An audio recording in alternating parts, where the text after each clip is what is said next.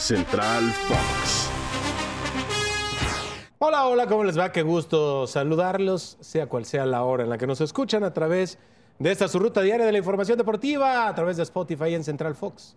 Pamela Gasca, su servidor Tony Valls, estamos con ustedes para hablar del tricolor. Sí, no le cambien. Vamos a hablar del tri, pero lo vamos a hacer ameno, no se preocupen. ¿Cómo estás, Pam?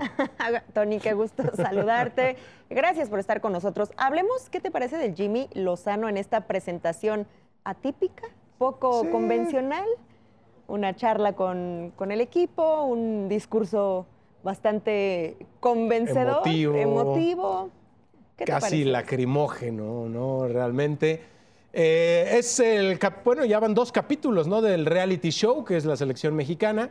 El primero fue esa presentación que dices ante el grupo y el staff, pero transmitida a través de redes sociales, con discursos emotivos.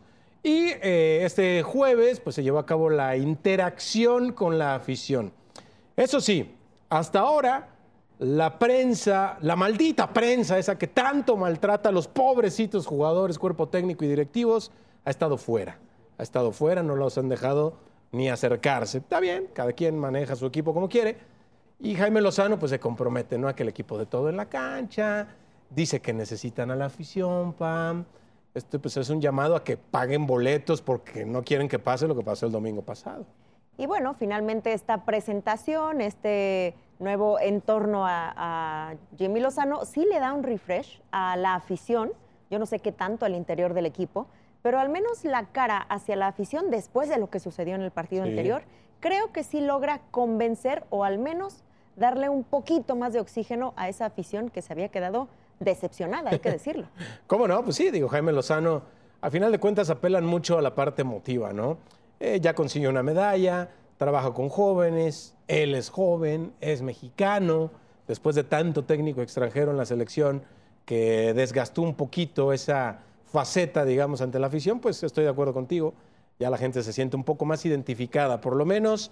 Y Lozano pues tratará de mover algunas piezas, ¿no? Con la preocupación de lo que ocurra con Edson Álvarez.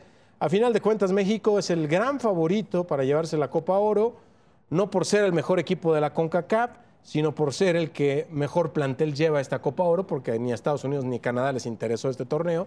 Así que pues México tiene esa obligación, esa responsabilidad, pero a la vez ese reto, porque tampoco es que el Jimmy haga magia, ¿eh?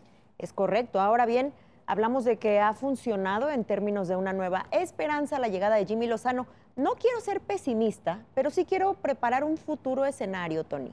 En este momento, aparentemente disminuyó la presión, esa olla de presión que ya había, ya había tronado prácticamente, y la toma, un, un gran papel, un gran reto el que tiene Jimmy Lozano, pero también una gran responsabilidad. Yo no quiero imaginarme si el desenlace no es el esperado en esta Copa Oro, ahora sobre quién se va a ir. ¿Qué va a pasar? No Esa es una buena pregunta. pero aquí se gana o se pierde. Así puede pasar, veremos. y yo te digo, Pam, en la selección mexicana puede pasar lo que sea, cuando sea y como sea. Esa es la magia de los reality shows. Ya nos vamos, muchas gracias, pásenla bien.